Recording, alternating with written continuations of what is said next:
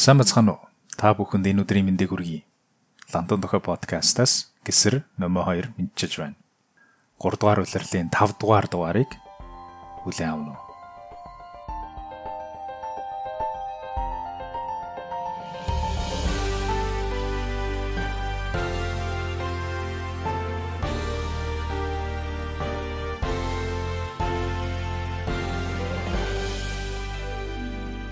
За сайн уу гэсвэ удаан уулзсангүй ингээд лантон төхөөгийнхаа подкастыг дахиж хийж байгаадаа маш баяртай байна.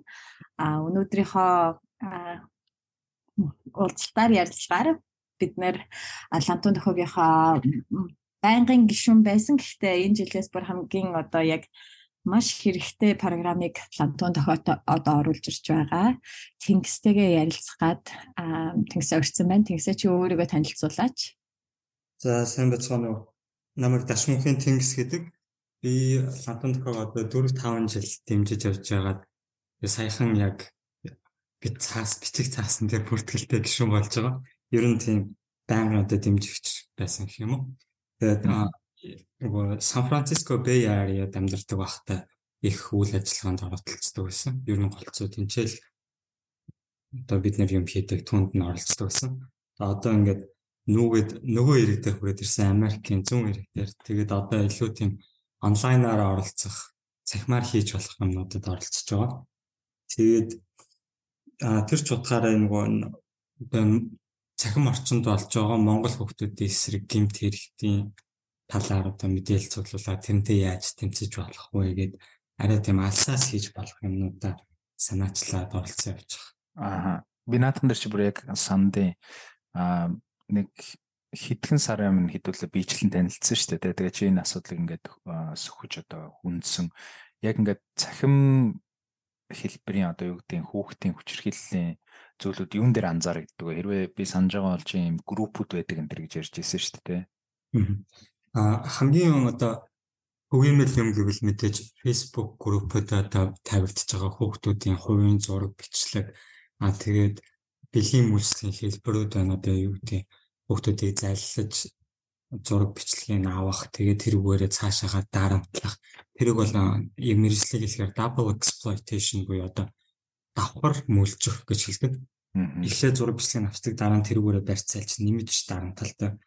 За тэгээд өөр хүүхдийн биеийг хүчээр үнэлүүлээд одоо бэлгийн мүслийн нэг хэлбэрт өртүүлээд тэгээд тэрийг цахимаар явуулдаг одоо удамжинд мэдээж бага насны хүүхэд юу гэх 16 17 та охиныг зогсоож болохгүй тэгэхээр цахимаар энийг үлдэхэд илүү амар байдаг. За тэгээ нөгөө нэг олж авсан зураг бичлэгээ тэр гимт хэрэгтнүүд дахиад хүмүүс дамалж зарах бусдад түгээх явдлыг түгээмлээдэг. Тэгэхээр 2020 оноос илүү 19 оноос энэ хоёрын хооронд мэдээлэл цуглуулад Монгол улс анхудаага ер нь цахим орчинд хүүхдийн эрх зөрчигдөж байгаа, яаж зөрчигдөж байгаа олцсон бэлгийн мүслэгч юм гэмт хэрэгт яаж өртөж байгаа талаар судлаа гэсэн юм билээ. Тэгэд бол хамгийн их одоо тэгж өртдөг орчин нь Facebook болж гарч ирсэн. Өөр одоо сошиал медиа платформуд дээр групп үүсгэх ингэж олуулаад цуглах бол харьцангуй төвөгтэй байдаг. Жишээ нь одоо Instagram дээр чат групп үүсгэхлээр таньдаг хүмүүсээс оруулж ирнэ гэхээс бүх хүмүүсийг урьж болохгүй, бүх хүмүүст харагдаж болохгүй. Гэтэл Facebook дээр бол яг ингэж паблик групп үүсгээд тэрэнд ерөөс ямар ч хяналт байхгүй хүссэн хүн нь хайж орж ирээд нэгдээ цаашаага тэр групп руу оронгууд нөгөө Facebook-ийн алгоритм төстэй группүүдийг бас үзүүлээд эхэлдэг. Тэгэл ерөөсөн ингээд нэг хар зах руу онлайн хар зах руу орж ирж байгаа юм шиг ингээл хамаг юм байждаг. Бас амар энэ те. Яг чиний Тэг би яг нөгөө тэнгисийн хэлжсэн шиг нөгөө алгоритм нь яг ингээд ижилхэн группүүдийг үзүүлээд эхэлдэг гэдгийг яг сонслоо л доо. Тэгээд бодож байгаа байхгүй Одоо би болохоор Facebook-ыг ашигладаг юм шиг мөртлөө амьдралдаа би тийм юм одоо Facebook миний Facebook дээр орж ирэхгүй болохоор би үгүйсээ тэнгисийг яг энэ тухайгаа ингээл яриад эхлэхээр нэг байдаг гэдгийг мэдж байгаа. Гэхдээ бүр яг ийм бүр ямар ч тийм хараа хяналт байхгүй замбраагүй тийм байдаг гэдгийг үнэхээр итгэж чадах байгаа байхгүй. Тэгэхээр яг миний бодлоор нөгөө нэг сонсож байгаа үзэгчд маань бас бодож байгаа л ахalta тийм миний Facebook-ийн нүүр хуудсан дээр яг ингээд ийм мэдээлэл энэ төр нь байдаггүй шүү дээ тий. Ер нь яг энэ үний юм уу бод тийм үү гэж бодож байгаа хүмүүс байвал яг Facebook-ийн алгоритм нь бидэрт яг л бидний хэдэн харьцаг хүмүүсийнхаа хүрээлэлт л ингээд тэ холбогдсон. Тэрнээс цаашаа нөгөө нэг өөр ингэсэн нэг нэг утопия маягийн нэг тийм нэг ертөнц фейсбુકт үүсчдэг юм шиг байгаа. Бидний аккаунтт. Тэгээд тэрнээсээ цаашаа давж юусоо юу ч болж харж чаддггүй. Тэгэхээр тэнгисийн хувьд болохоор манай хүн бүр өөрөө яг ингээд зориод ингээд яваад үцхээр цаана нь ямар аймаар тийм одоо бүр одоо нийтэд тархсан ч юм уу бүр миний сонссоор бол тэгсээ чи хэлсэн дээ эн чинь бүр ингээ байнга байж идэг. Тэгээд нэг группийг устгахчаад дараа чинь ингээл нэг хоёр групп ингээл нэг борооны дараах мөөх шиг ингээл гарч ирээд идэг гээд тэгээд тэрийг сонсчод би тэг аа энэ мэдээллийг цаашаа яг хүмүүс их тарах хэрэгтэй юм байна гэж бодсон. Тэгээ яг бодтоор нь яаж тэгээ бид нар плантон төхөө байгууллагын хувьас яаж одоо нөлөөлж чадах уу гэж бас Би нэг ийм статистик сонсч ирсэн. Яг хав яг нарийн тоог нь мэдэхгүй байгаа ч гэсэн Монголын хэмжээнд одоо хүү ам хүү амын одоо тоотойгоо харьцуулахад Facebook хэрэглэгчдийн хувь хувь хэмжээ нь нэлээд өндөртэй байдаг гэдэг. Тэгээд монголчуудын хувьд Facebook-ыг зөвхөн одоо тийм цахим олон нийтийн сүлжээ гэхээс илүү баг интернет шиг ашигладаг. Одоо бүх одоо мэдээ мэдээлэл одоо нийгэмд юу болж байгаа мэдээлэл тэндээс авдаг.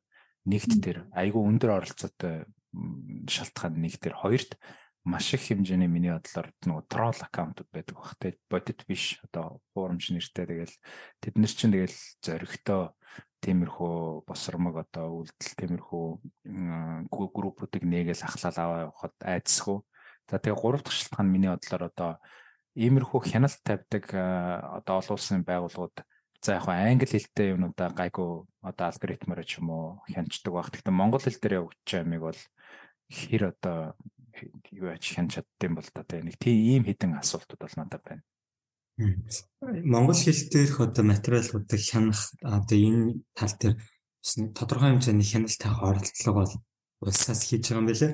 А бид хамгаална гэдээ олон улсад хэрэгжүүлдэг энэ хүүхдийн цахим гэмтэрээс урьдчилан сэргийлэх загварыг Монголд нөтөшүүлэх гад ер нь бүр баг анхны ажил нь 2013 оноос эхэлсэн байна одоо e-kids юм гээд байгаа. Тийшээ орохоор уг нь энэ төрлийн одоо хамгаалах мэдээлэл, өөрчлөлт сэргийлэх мэдээлэл, боловсролыг авч болно. За тэгээ зарим одоо судалгааны ажлыг мэдээ мэдээллийг бас авч болно. Дээрээс нь энэ цахим орчинд гарч байгаа гэмт хэргийг зөрчил болгож мэдээлэх тийм болон байгаа. Сайт руу e-kids юм ингээд оронгууд л ерөөсөн зөрчил мэдээлэх гэдэг.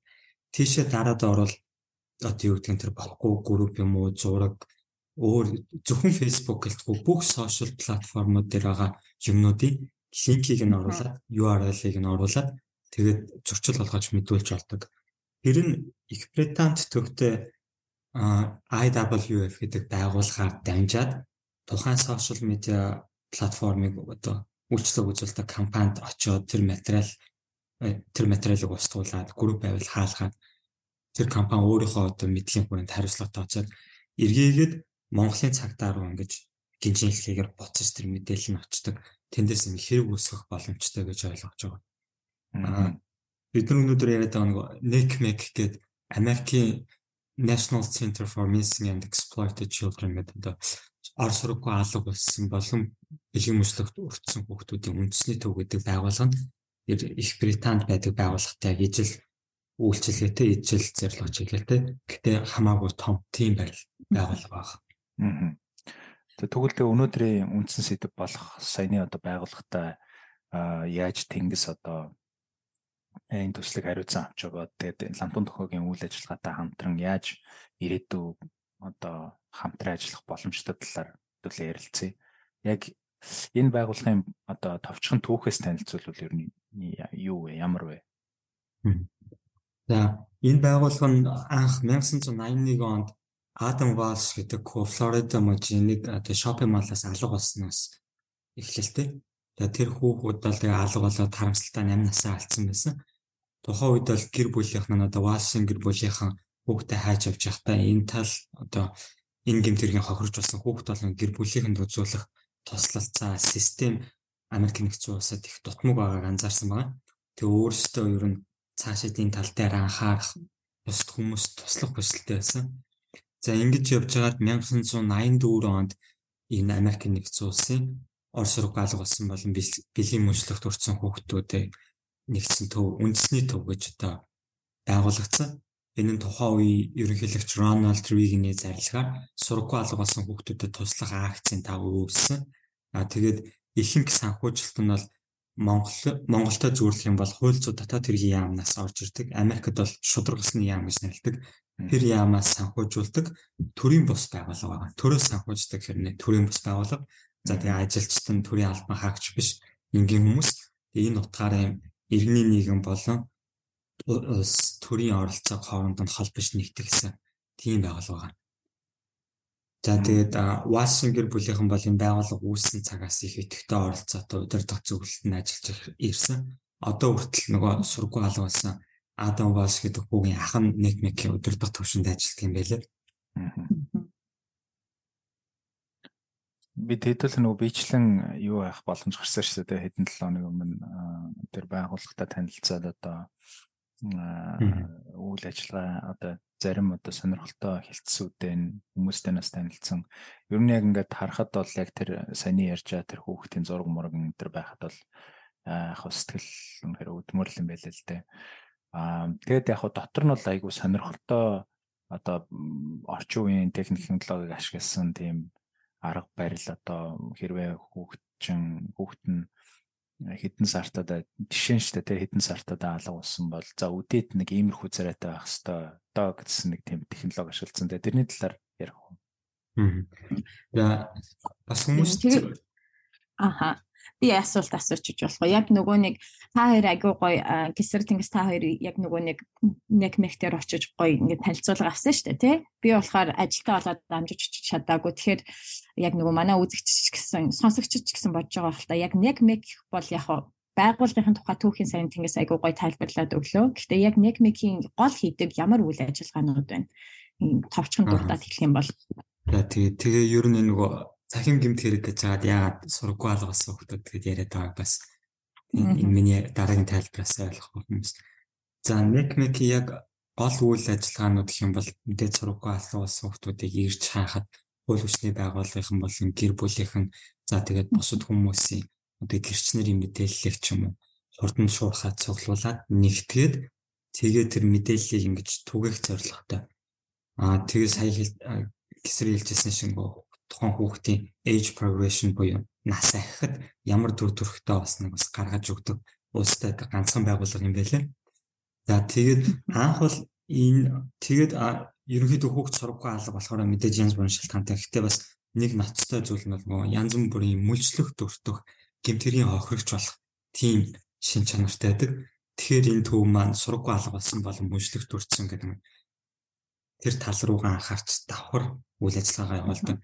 За анх бол тэгээд интернет дэлгэрхээс өмнө бол юу гэдгийг ингээ постэр зар сурчлагын юм тэн тавьдаг сүүний кардан цаасан дээр хүүхдүүдийн зургийг нэг зураад хэвлж гаргадаг хүмүүст мэдээлэл өгдөг ч юм тийм байсан. А интернет дэлгэрээд эхлэнгүүт нөгөө нэг гинт хэрэгтэн хохирогч хоёрын уулзах цэг тэгээд орчин нөхцөл цаг хугацаа ерөөсөө их тийм өргөн болчихсон. Заавал биеэр мэддэг бах эсвэл дэлгүүр таалалгаалбгүй ерөөсөө дахин орчноор дамжуулаад хүүхдүүдийг зайллах, энэ садар самуун дууруу татах, цагийн тэргийн хохирогч болгох гэдэг маш олон боломжууд нэгдсэн. Тэгэхээр Nickmake тэр тал дээр бас анхаарад cyber tip line гэдэг одоо шугамыг монголоор одоо hotline гэдэг нь Америкт монголоор л тийм төргөн шуурхай шугам гэх юм уу?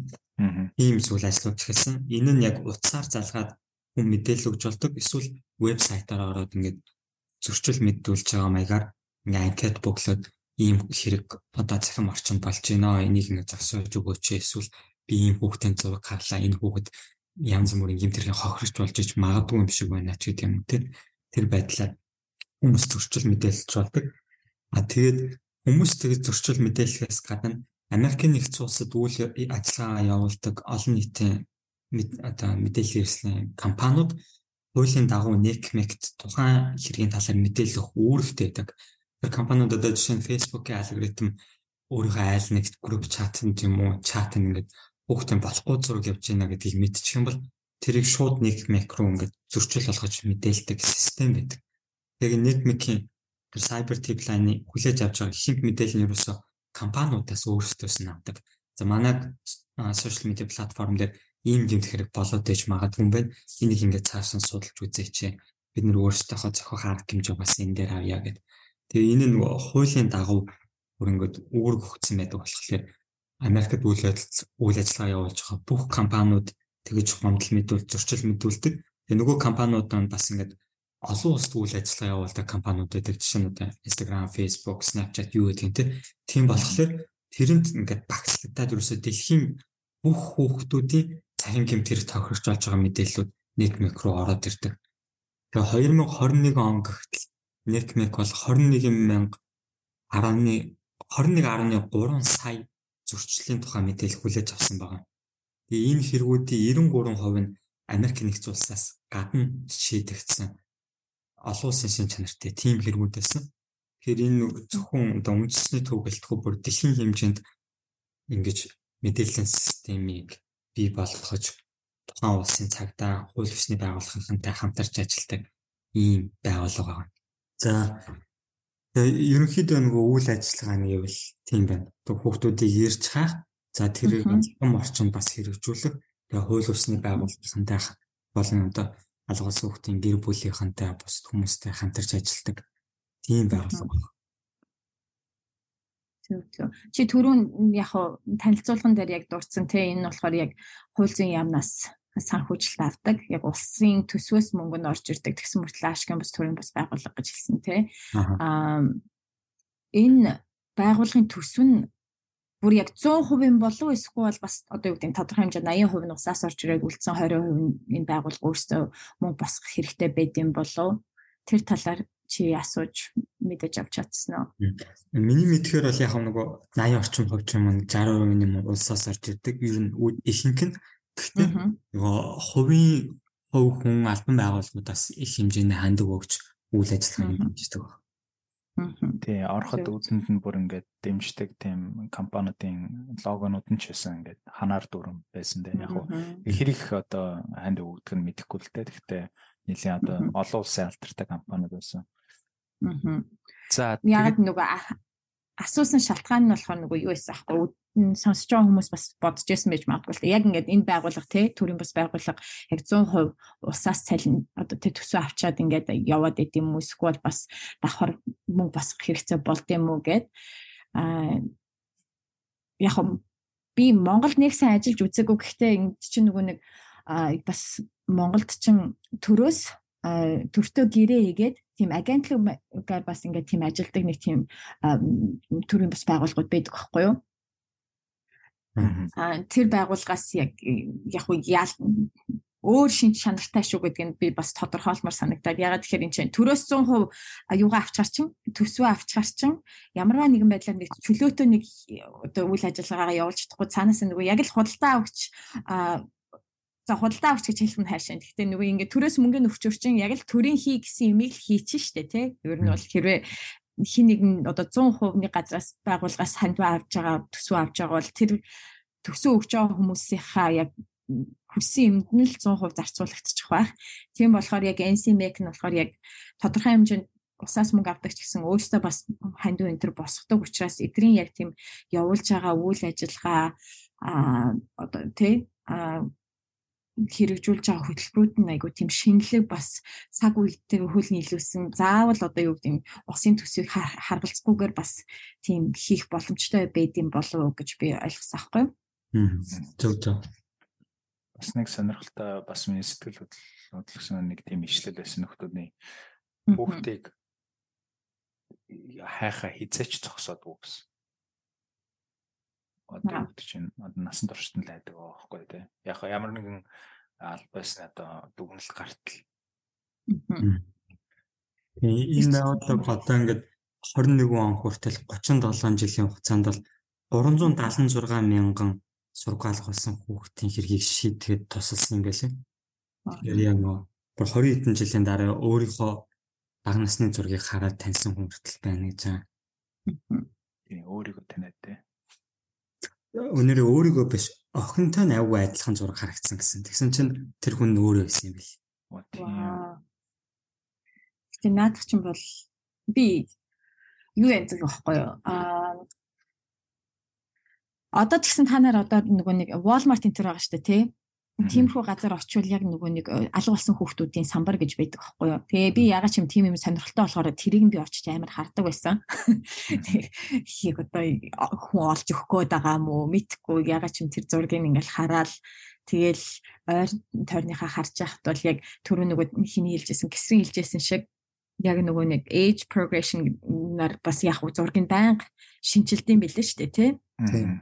Одоо яг тгийн худал тэр доор нь ингээд 1992 онд тэ алга болсон хүүхэд гэхдээ өнөөдрийн байдлаар одоо юу гэдэг 2000 хэдэн онд ч үлээ дээ яг энэ хүүхэд бол яг ийм царай төстэй болцсон байх магадaltaй шүү гэсэн тийм зургнууд байдаг байсан аахгүй юу.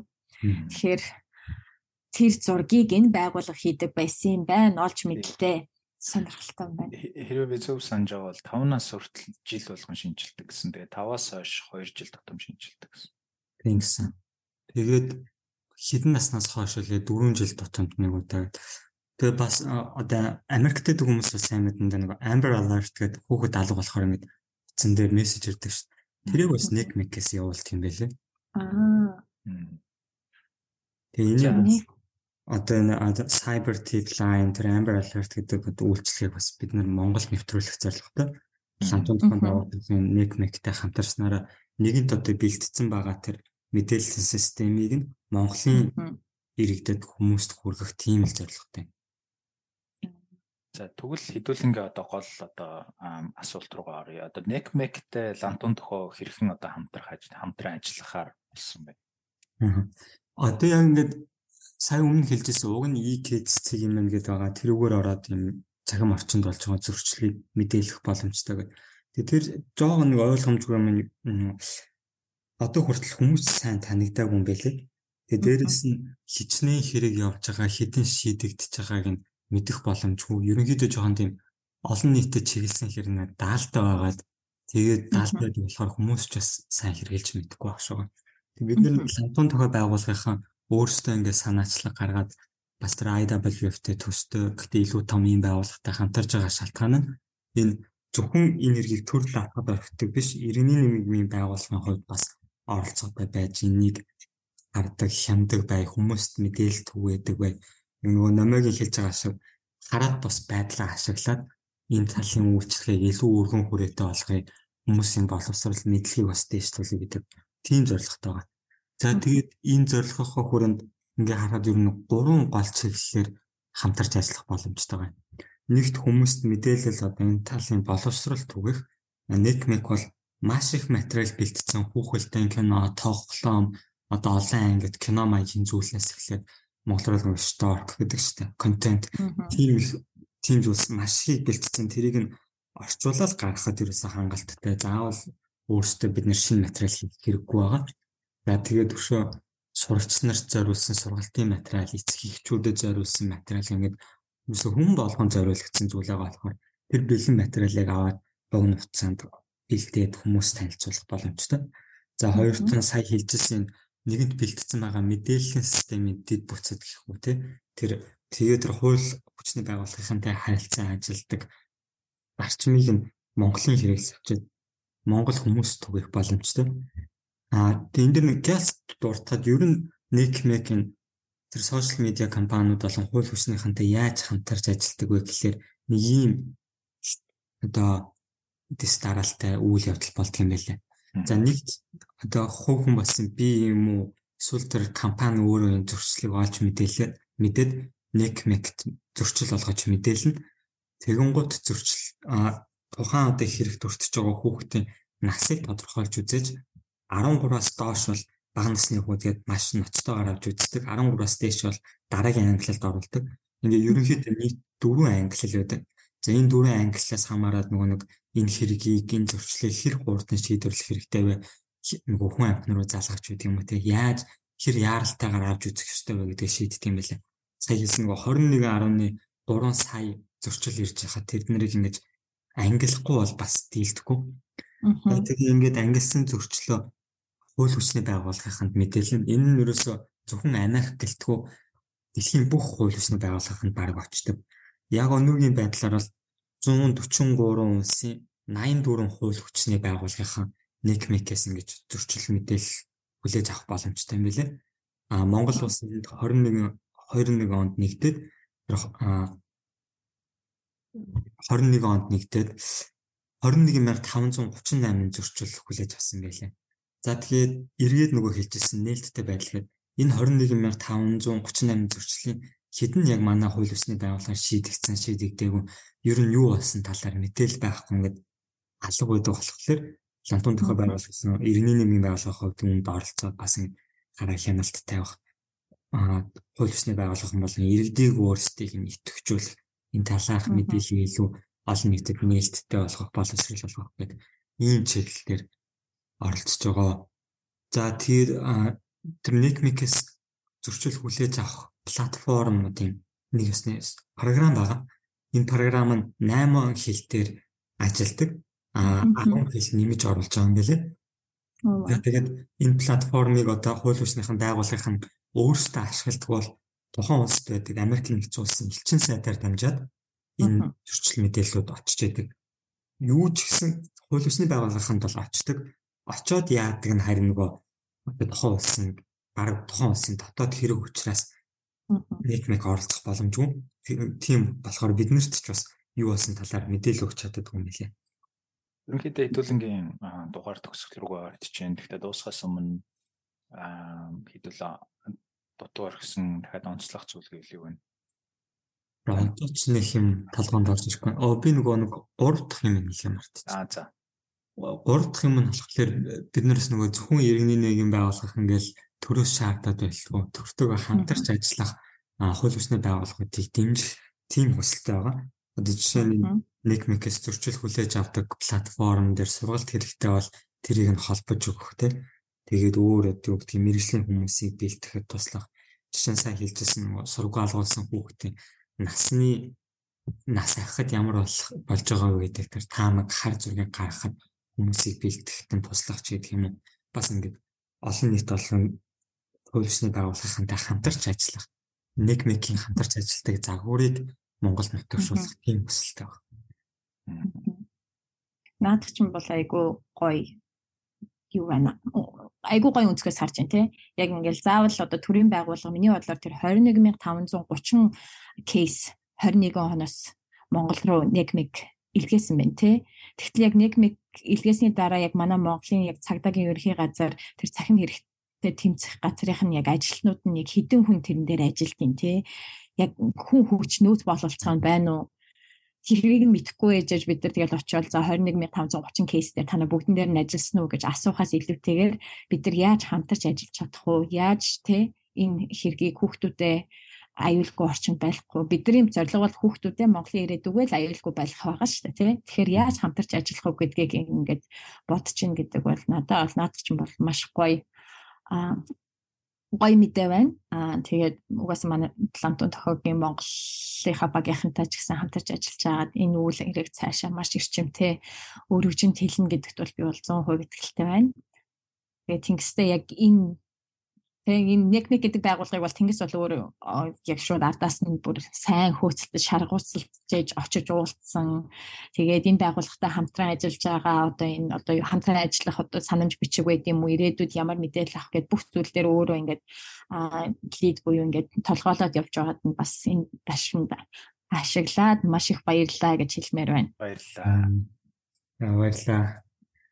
За за тэгвэл хэдүүлээ өнөөдрийн дугаарыг ингээд өндөрлөе. Аа сонсогчдод маш их баярлалаа. Дараагийн дугаар уулзлаа түр баярлалаа.